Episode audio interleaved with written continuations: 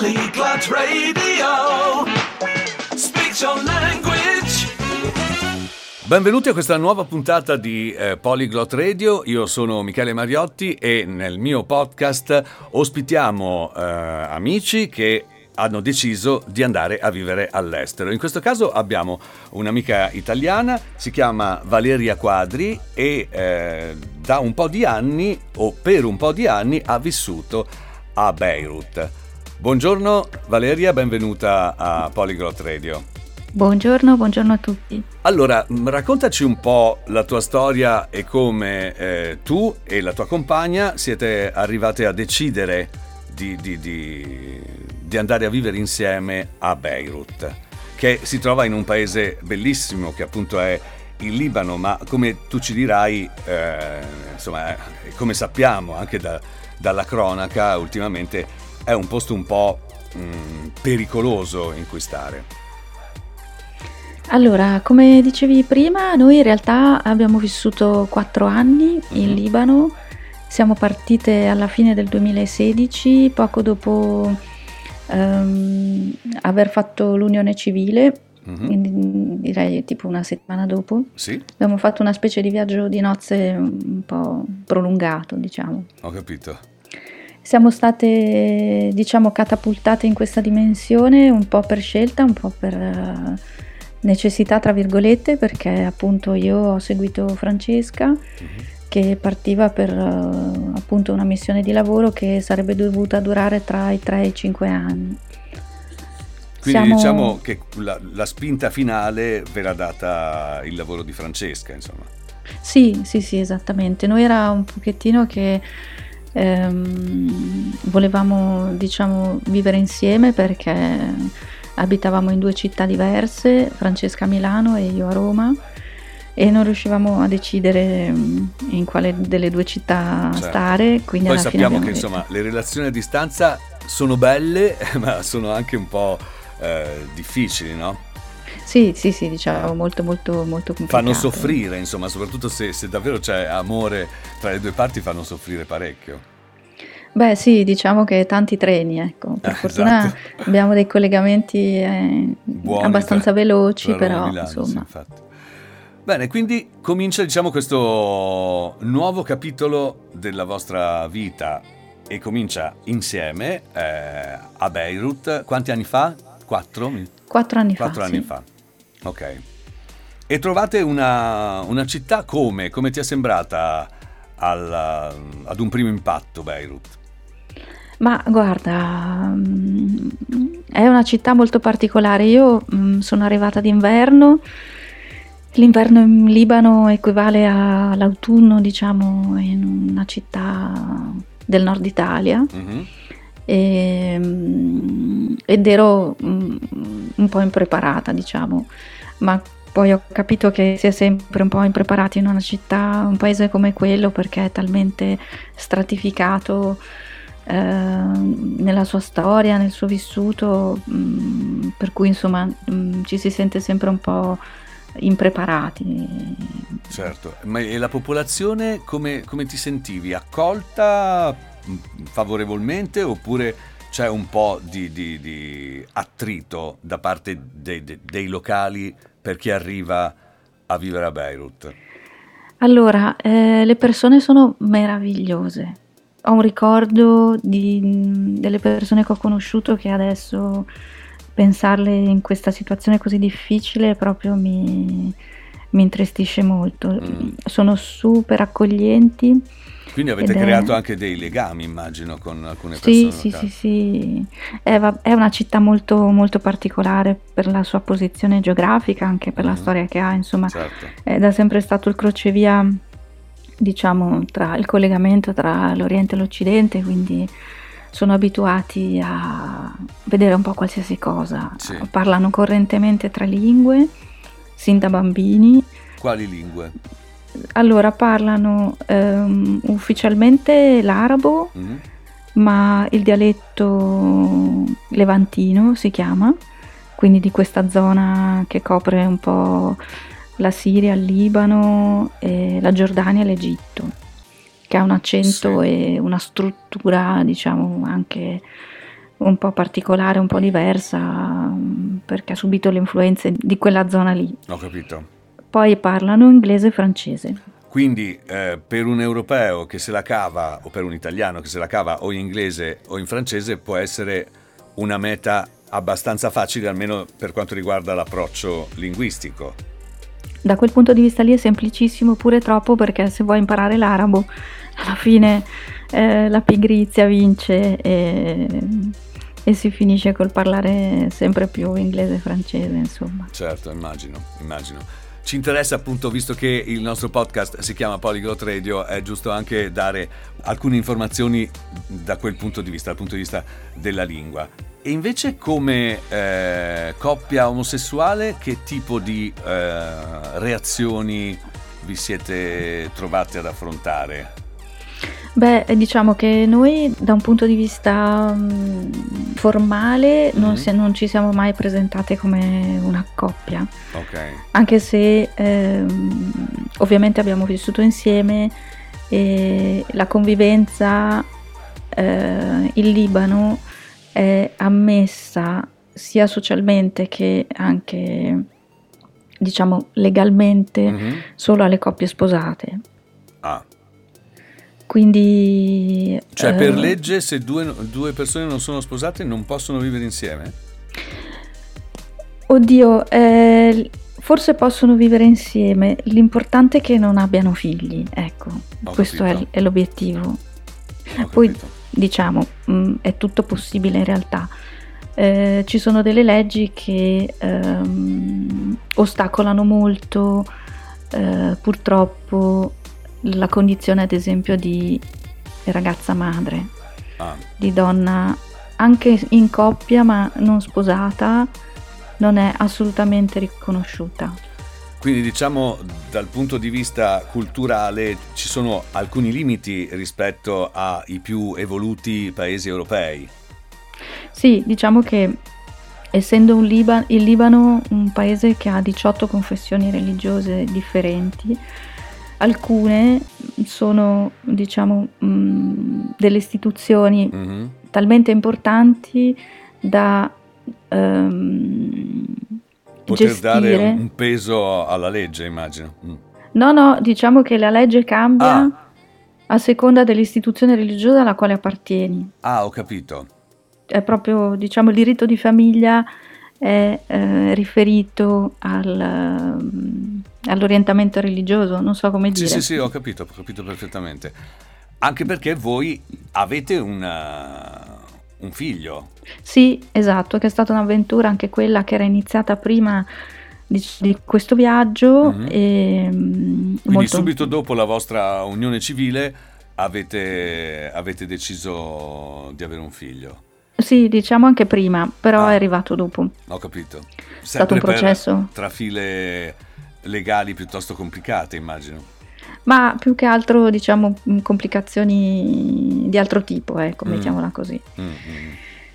In Libano eh, ho portato avanti la gravidanza, sono rimasta fino all'ottavo mese. Ovviamente non ho partorito lì perché, appunto, ehm, sarei risultato, non essendo riconosciuto ovviamente il nostro matrimonio. Sì. Eh, ho avuto grosse difficoltà ehm, anche a rimanere in maniera costante all'interno del paese, perché ehm, entravo e uscivo con dei permessi eh, com- turistici. Ho capito. Ma tu continuavi, potevi continuare il, il tuo lavoro da Beirut oppure no? No, ho dovuto sospenderlo. Ah, ok. Quindi sei diventata mamma a tutti gli effetti? Sì, a tempo pieno. Infatti. Eh, voglio dire, è una bellissima cosa, naturalmente, però unendo tutte le, le varie eh, problematiche che c'erano a Beirut è stata veramente una, una lotta la vostra, quasi quotidiana. Ma in realtà mh, diciamo che eh, è un paese dalle mille risorse eh, Dici, di cui ti non fa, ti aspetti. Quindi ti fa un po', ti fa prendere bene un po' tutto? Io penso che ehm, ehm, ci sono delle situazioni per cui ehm, eh, la nostra, diciamo, la nostra situazione di coppia, secondo me, era ehm, molto chiara sì. a chiunque. Sì, sì, sì. Però diciamo che io non ho mai sentito alcun tipo di ehm, discriminazione, vogliamo ho dire. Ho capito, ho capito, certo. Ma nemmeno un commento, nemmeno uno sguardo, nemmeno... Sì, sì, sì. Nulla che mi abbia messo in alcun modo a disagio. Certo, cose che magari può capitare in Italia ancora oggi. Sì, mm. oppure diciamo che eh, può capitare perché io sono uno straniero. Certo. Sono straniera in Libano. Probabilmente ehm, per i libanesi o per i profughi che scappano dalla Siria la situazione è molto, molto diversa. Immagino, immagino. Ecco, facendo comunque un salto temporale, eh, veniamo agli ultimi tempi eh, in cui voi avete vissuto a Beirut, che sono stati tempi eh, davvero eh, da, da prima pagina sui giornali di, di, di, di tutto il mondo. Eh, guarda, gli ultimi tempi purtroppo si riferiscono un po' all'ultimo anno. Mm-hmm. Esattamente il diciassette ottobre del duemiladiciannove è esplosa una protesta eh, molto importante che dagli stessi libanesi è stata definita la rivoluzione. Sì. E, perché appunto, peraltro molto condivisibile, il paese eh, vive uno stato mh, una situazione politica molto complessa. E, e finalmente si sono, si sono avvicinati tra loro. Ho capito. Al di là delle confessioni religiose che appunto mh, influiscono molto anche sulla politica. Certo. Sono scesi in piazza tutti in maniera molto trasversale e ehm, sono cominciate queste proteste. Quindi Poi, an- vabbè, anche voi vi sentivate parte della protesta in quel momento? O, guarda, diciamo abbiamo... come, come straniere non vi siete eh, sbilanciate più di tanto? Guarda, eh, le ragioni della protest- del, delle proteste erano assolutamente condivisibili. Mm-hmm. E devo dire che per diversi mesi ci sono state, mh, c'è stata una situazione, c'è stata una protesta sul modello Occupy, eh, quindi hanno occupato la, la piazza centrale, mm-hmm.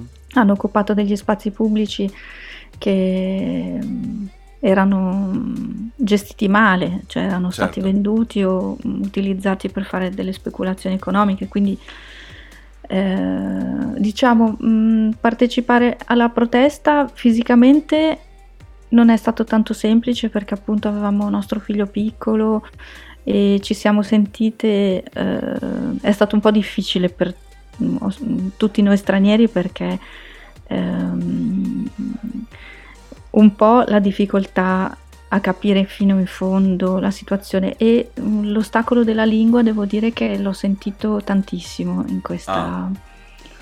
in questa in, questo in questa situazione momento particolare. Beh, diciamo che hanno deciso, nonostante tutto, eh, che la protesta fosse in arabo sempre mm. comunque, quindi gli quindi tutto quello che riguardava la protesta, come non so, articoli su giornali, diffusione delle notizie, avveniva solo in arabo?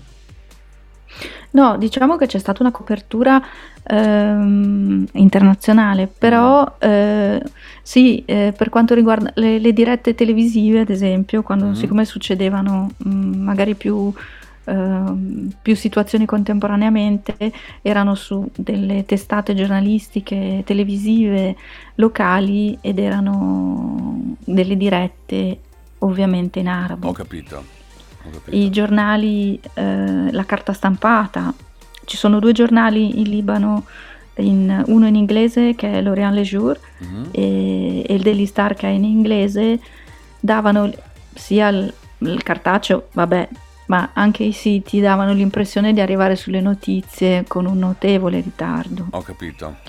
E poi, diciamo, purtroppo forse questo fa parte anche delle nuove generazioni, eh, le cose eh, si diffonde, le notizie si diffondevano attraverso i social network. Ho quindi capito, certo. C'era anche un problema di, um, di, di verifica delle informazioni, non so come dire. Sì, no? sì, sì, ti sì, senti sì.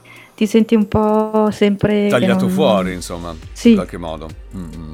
Che non sai che peso dare a, a appunto a al quello che ti arriva, esatto. Sì. Mm-hmm. Ho capito. E poi vabbè, sappiamo i fatti più recenti, eh, le esplosioni al porto, e insomma una situazione davvero piuttosto pesante da, da vivere. Sì, diciamo che durante eh, la prima fase del Covid sono stati molto bravi in Libano, perché hanno chiuso immediatamente tutto quanto. Mm-hmm. Eh, al terzo contagio eh, si sono spaventati tantissimo. Mm. E sono stati molto umili e molto bravi a controllare la prima ondata. Adesso purtroppo ce n'è una seconda e sono un po' più in difficoltà. Certo, immagino. Però diciamo che la settimana dopo ehm, che era iniziato il lockdown, il paese è andato in default economico. Mm. Cioè la banca centrale è andata in bancarotta. Certo. Quindi ehm, il paese è entrato in una crisi che non aveva mai visto, mh, perché è sempre stato un paese molto molto ricco e, e pieno di banche. Certo. E la finanza... la consideravano un po' la, la, la Svizzera del Medio Oriente, no? Esattamente, sì. Valeria, eh, è molto interessante quello che ci stai raccontando e io ti ringrazio davvero moltissimo per aver accettato il mio invito. Purtroppo siamo già arrivati eh, al, al limite del, del nostro tempo. Mi interesserebbe ancora molto un po' approfondire eh, certi, certi argomenti, quindi io ti lancio così l'invito ancora eh, qui a Polyglot Radio. Poi mi, mi farai sapere, non, non c'è bisogno che tu mi, mi dia una risposta ora. Ehm, io vi auguro comunque una bellissima vita per i prossimi anni. Ma volete rimanere in Italia o non è ancora definita la cosa?